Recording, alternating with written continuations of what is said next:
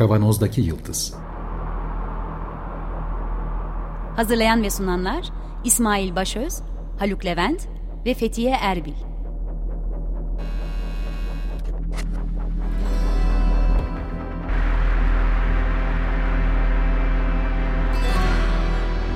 Bugünün penceresinden geleceğin ayak izleri.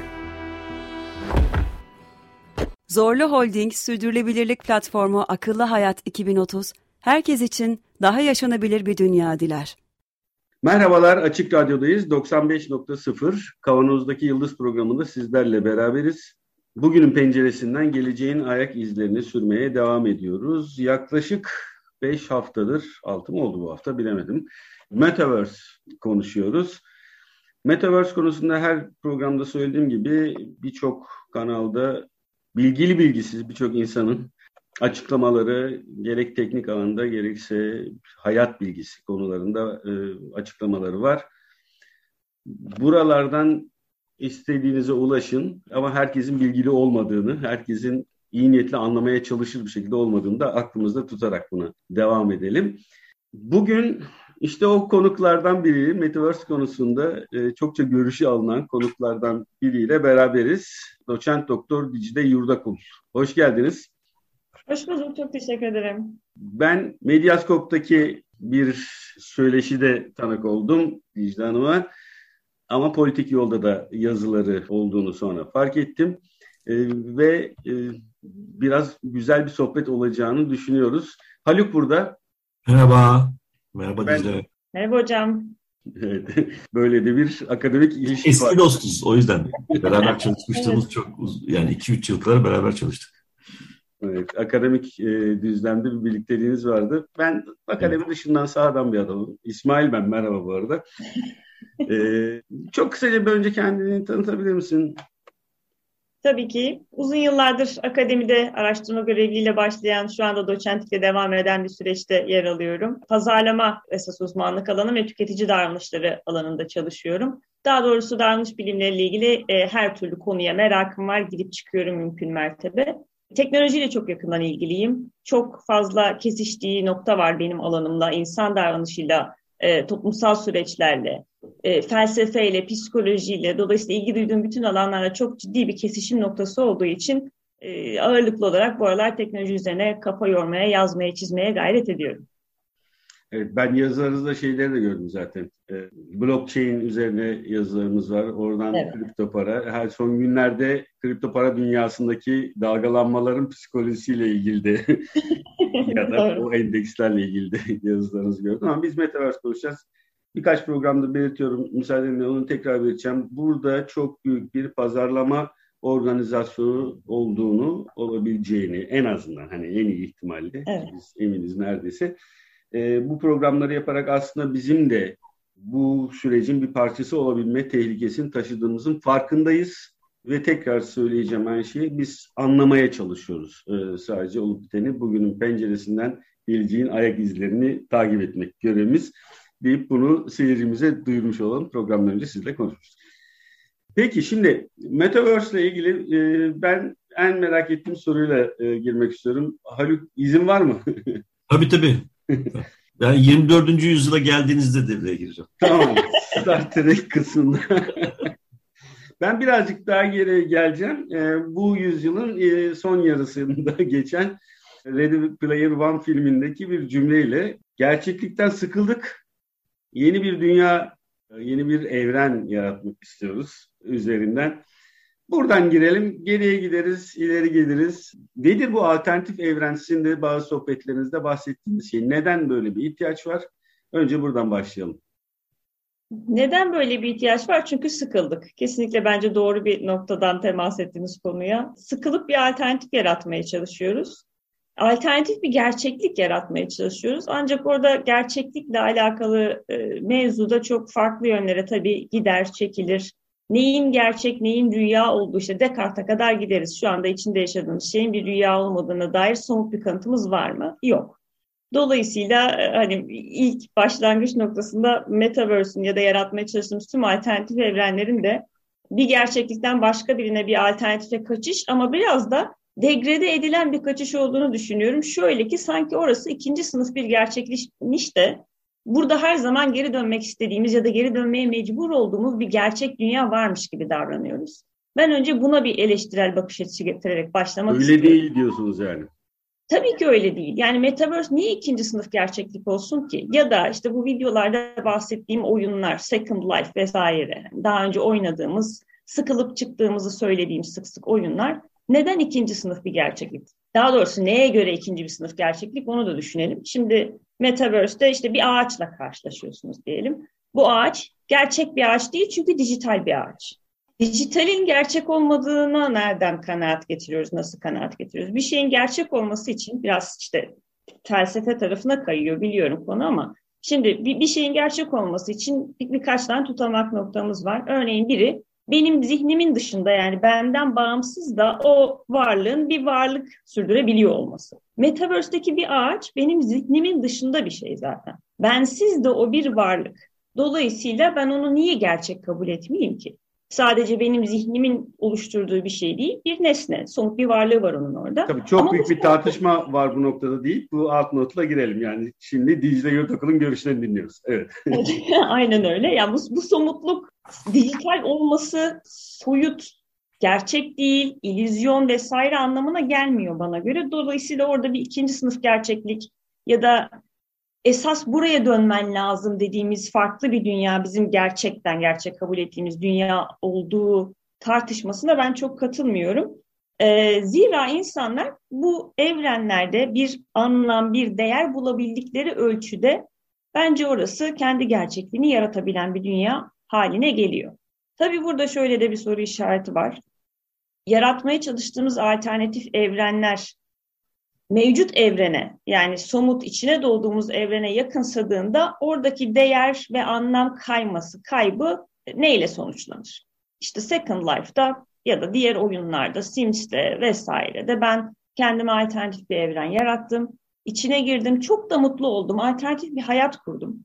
Ve öyle bir alternatif hayat ki elinizde bir kuş olup uçma imkanından tutun. Bunu deneyimlediğim için söylüyorum. Avatarınızı bir kuşa çevirip uçabiliyorsunuz kıtanın üzerinde kıtayı seyredebiliyorsunuz. VR da yoktu üstelik o zaman. Yoktu evet. Çok, çok kısıtlı bir teknolojiydi ama yine de zevkliydi.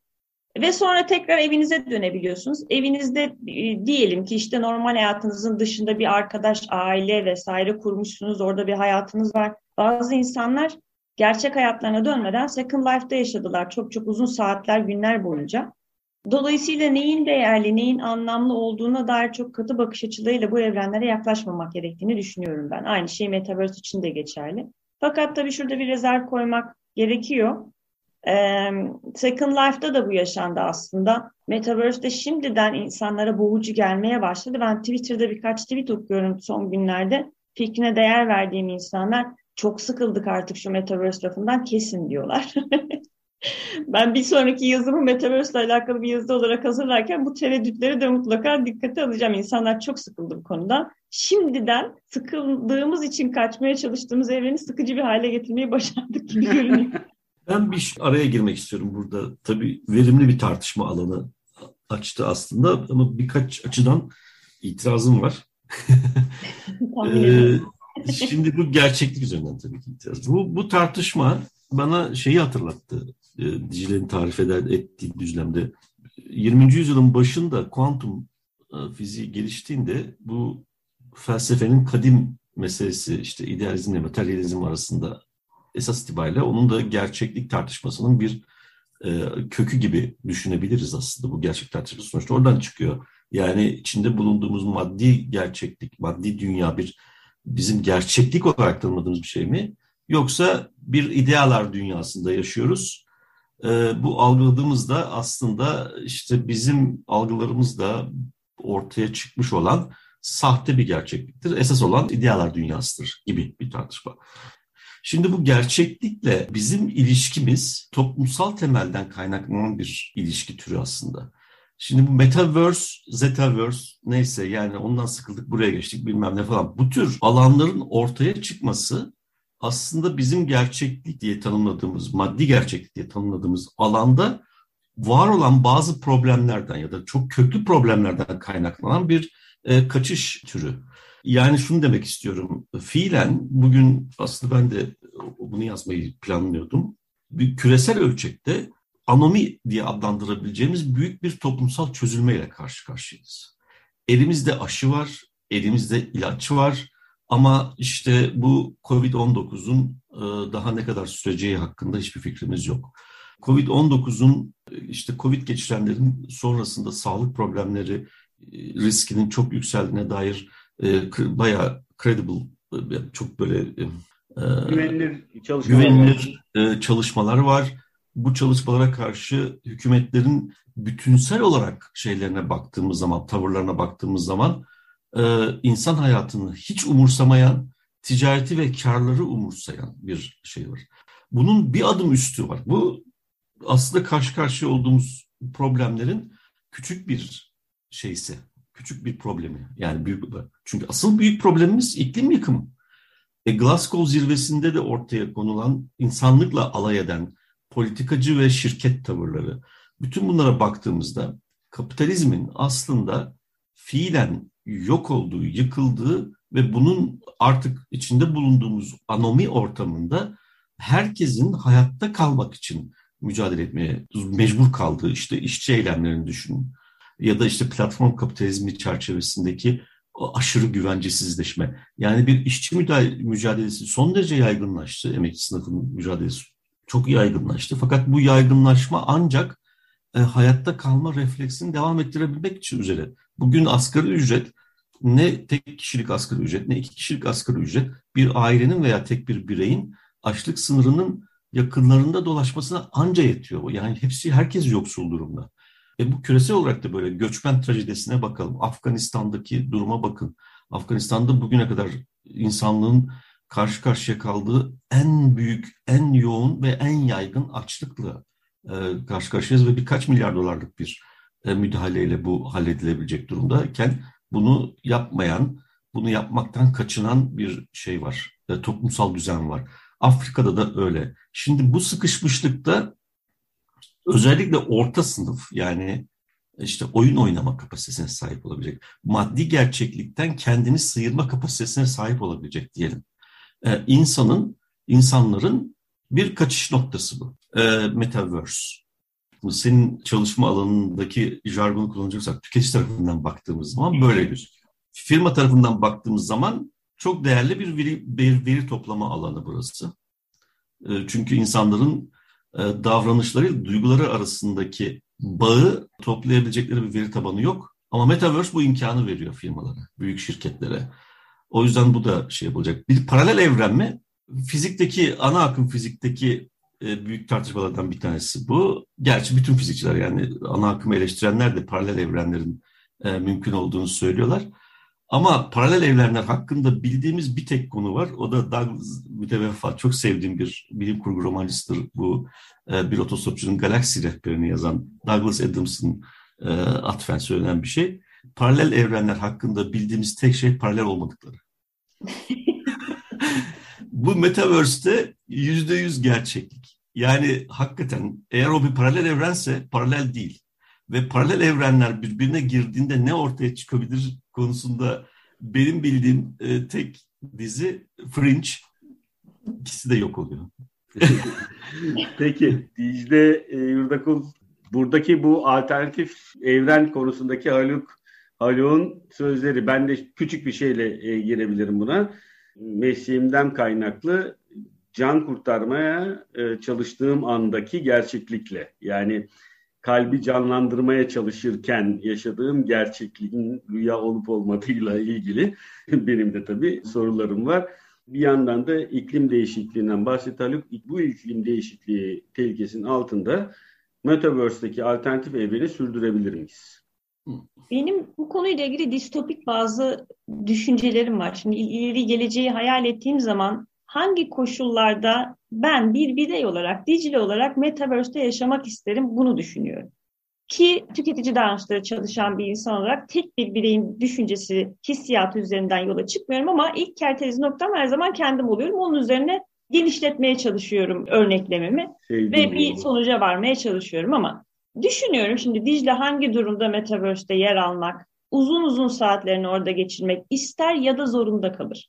Şimdi çok yakın bir tarihte yaşadığımız pandemi döneminde, pandemide içeride evde tıkılmışken bir metaverse imkanı VR'la, şimdilik sadece VR'la iki duyunuzla var olabildiğiniz e, ama internet altyapımızın buna el verdiği vesaire bir gerçeklikte diyeyim çünkü şu anda korkunç durumdayız bu konuda. Çok ufak bir örnek vereyim. E, mobil telefonunuzdan ya da işte bir, herhangi bir şekilde bir bağlantı üzerinden e, bir sanal evrene, örneğin işte sandbox'a girmeye çalışıyorsunuz diyelim. Orada bir avatar yaratma süreci var. İlk daha adımınızı attığınız anda yaptığınız şey. Avatar yaratma sürecinde bile internet o kadar çok takılıyor ki yani o kadar çok ciddi sağlam bir altyapıya ihtiyacınız var ki daha ben avatarımı yaratamıyorum. Yani saç, deri falan seçerken kendime takılıyor sistem. Dolayısıyla bizim Metaverse'den gerçek anlamda bahsetmemiz muhtemelen bir 10 yıl, bir, bir, e, bir, bir decade daha gerekiyor onun için zaten yani. Ama yani davranış tarafında düşünüyorum. Beni nasıl etkiler, hayatımı nasıl etkiler, ne zaman orada yaşamak isterim evet, vesaire geldiğinde kesinlikle ben işte dışarıda bir e, nükleer serpinti e, tehlikesi var ve ben evde kalmak zorundayım. Gayet olası bir gelecek senaryosu. Ya da işte iklim felaketi nedeniyle aylarca evimden çıkamadığım bir durumla karşı karşıyayım. Veya Covid ve benzeri virüslerle karşı karşıyayız. Kapanma yaşıyoruz. Aynen. E, mecburum evde kalmaya. Gayet alternatif olarak bana sunulan e, işte uçabildiğim, kaçabildiğim, farklı tecrübeler yaşayabildim, hazda bir kapı açabildiğim.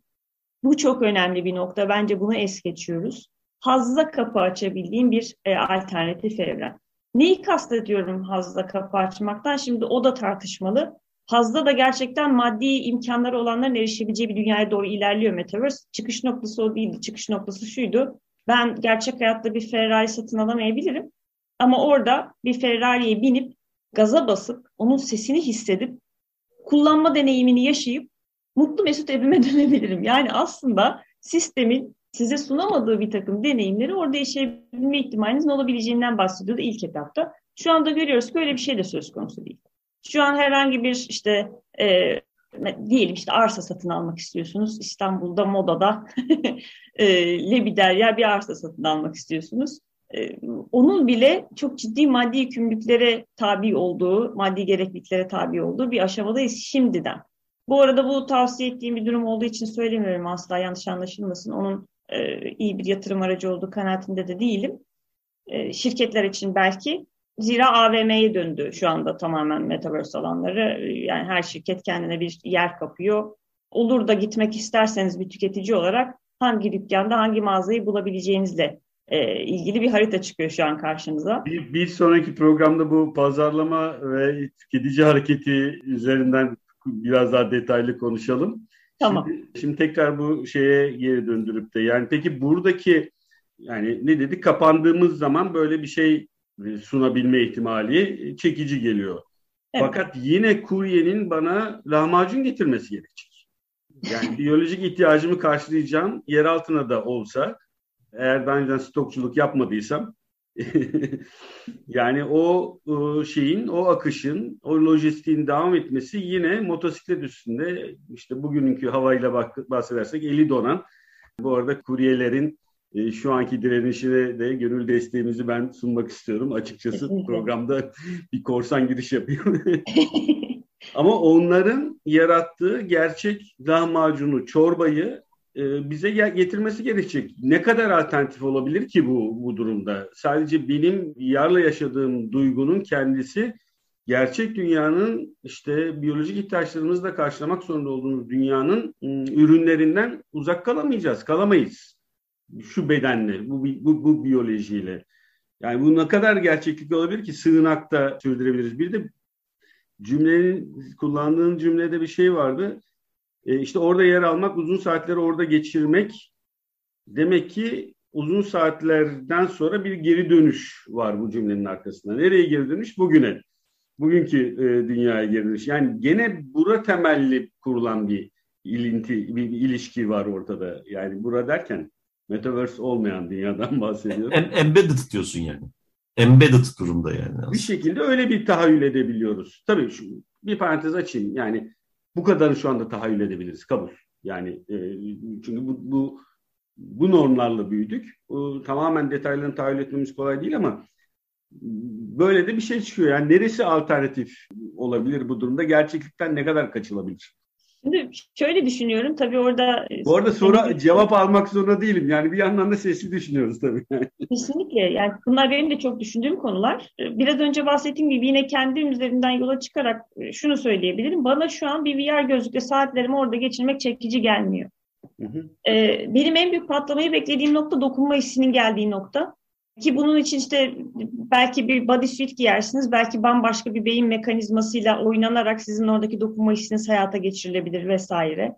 Tat, koku, şu bu yani gerçek bütün varlığınızla, bütün bedensel duyularınızla orada var olabildiğiniz noktada daha büyük bir kırılma yaşanacağı kanaatindeyim ben. Şu an bana bu duyularla işte sadece bir VR gözlüğüyle işitme ve görsel duyularımla çok da büyük bir çekicilik sunmuyor. Örneğin Second Life'da da saatlerimi geçirmiyordum. Ama bu demek değil ki ben bu dünyadan çok memnunum. Ya da bu dünyaya mutlaka geri dönmek istiyorum. Mesela uyumak için bir şekilde geri dönmek durumunda kalacak mıyım? Ondan da emin değilim. Belli bir vadede, belli bir teknolojik gelişmişlik düzeyinde e, uykumu da Metaverse'de alabilirim. Veya işte yeme içme sadece işte şu anda düşündüğün şekilde halledilmeyebilir. İlle bir bana yemek getirmeyebilir. Besin desteğiyle hayatımı geçirebilirim. Yani iyice bir astronotun hayatına dönüyor anlattığım şey farkındayım. Yok canım onlar da orada e, şey nane maydanoz yetiştiriyorlar şu anda. Evet. işte uzay istasyonunda. Evet. Yani Dicle'nin tarif ettiği 24. yüzyılda şöyle gerçekleşiyor. yani ama halen e, İsmail'in e, sormaya çalıştığı ya da sorduğu fakat belki biraz daha iyi ifade edebileceğimiz bir soru var burada. Bu bir maddi zenginlik. Yani bir üretim gerektiren bir şey. Bu toplumsal sistem olarak nasıl gerçekleşecek? Ee, önceki gün Decentraland'de bir arazi baktım. Şimdi somutlaştırmaya çalışacağım birazcık daha mevzuyu. 15 bin dolar bir parsel arazi ve şehrin gettolarında diyebileceğimiz bir yerde kalmış bir araziden bahsediyorum. Çünkü Sandbox'da Decentraland'de şu an New York'un Manhattan'ı gibi nitelendirilen bayağı jet sosyetenin arsa sahibi olduğu alanlar da var. Bunun nesi farklı? Ben neden bu evrene kaçmak isteyeyim? Buranın bir simülasyonunu yapmaya çalışırken buradan daha da beter bir dünya inşa etmiş durumdayız. Şu anda en ufak bir şekilde cazip gelmiyor. Bunlar bence şu an sadece bebek adımları ve açık söylemek gerekirse ben başarısızlığa uğrayacağına emin gibiyim. Çünkü alternatif, benim alternatif olarak tahayyül ettiğim, arzu ettiğim hiçbir şey içinde barındırmaz hale geldi. Ben sıkıldım. Yani Decentraland'da, Sandbox'ta arazilerin kimler tarafından parsellendiğini, işte hangi ünlü rap şarkıcılarının kaç parsel yer aldığını, hangi şirketleri nereye konular. Bu AVM haritasına bakmak gibi hissettiriyor bana şu anda. Yeni bir AVM açılacakken mağazalar, markalar kendini orada konumlandırır ya. Ben niye gidip senin bilmem kaç boyutlu ekranında senin reklamını izlemek için o sokaklarda dolaşayım? Müthiş saçma geliyor bana şu an. E, dolayısıyla benim arzu ettiğim, hayal ettiğim, wow müthiş bir şey olacak vesaire dediğim evren tasarımından çok başka bir yere kaydı çok hızla. Buraya kayacağını biliyordum ama bu kadar süratli olacağını bilmiyordum. Ben buna kapitalizmin cooptation başarısı demek istiyorum. Ne başarısı? Ee, asimile ediyor.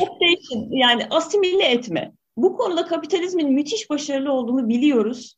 Kendine alternatif olarak çıkan her türlü sistemi ki kripto paralar da buna dahildir. Fagositozla böyle anında hücre zarının çeperinin içerisine alıp eritip yok edip kendi bünyesinde faydalı materyalleri kullanıp gerisini tükürüyor.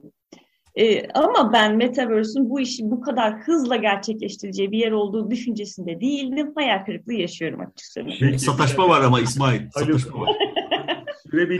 kripto para kripto para kapitalizmin e, düşmanı değil, ona bir onun para sisteminin alternatifi değil. Evet. Çünkü iktisatçı olmayan arkadaşlarımız, tamam, kötü iktisatçılar dahil para bir toplumsal ilişkinin ürünüdür. Diyoruz tamam Tamam sonraki programa geçeceğiz. Bunu göz ardı ettiğiniz zaman o alternatif bu alternatif çıkıyor tabii. Yok öyle bir şey. Peki. Ama hocam illaki kapitalist tarafta uzlaşıya varmak zorunda mıyız? Niye öyle olsun? Yani toplumsal uzlaşı paranın değerini belirliyor ama. Ama işte bu kripto parayla hallolmaz. Onu demek istiyorum. Çünkü kripto para halen bir metalar dünyası, bir meta alışverişi ilişkisi vaaz ediyor sana. Zaten en heyecanlı en heyecanlı yerinde keseceğim. Arkası yarın yapacağız. Önümüzdeki hafta devam edeceğiz. Çok kısa bir cümleyle İrim buraya gelişte de Dicle Yurdakul'un, bugünkü konuğumuz sevgili Dicle Yurdakul'un çok büyük bir keyifle e, sıkıldık gerçek başka bir dünya yaratalım hayalinden nereye geldiğinde 25 dakikada açıkçası biraz izlemiş olduk. Önümüzdeki hafta e, burada biraz da insanların bu olaya bakışı, e, tüketici davranışı, pazarlama boyutlarını çok umutlu olduğumuz blockchain'in nasıl pozisyon aldığını konuşmaya devam edeceğiz. Ee, çok teşekkür ediyorum bu haftaki sohbetimiz için ama devam edeceğiz. Ee, ben teşekkür ederim.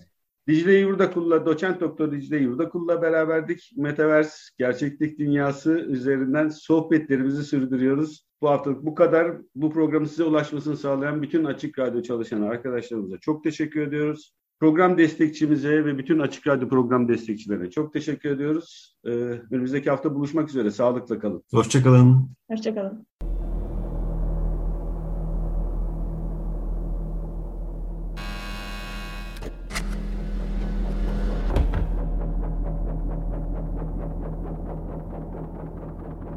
Kavanozdaki Yıldız Hazırlayan ve sunanlar İsmail Başöz, Haluk Levent ve Fethiye Erbil.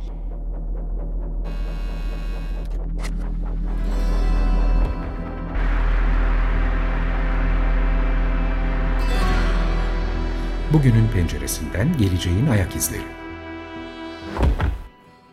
Zorlu Holding Sürdürülebilirlik Platformu Akıllı Hayat 2030 sundu.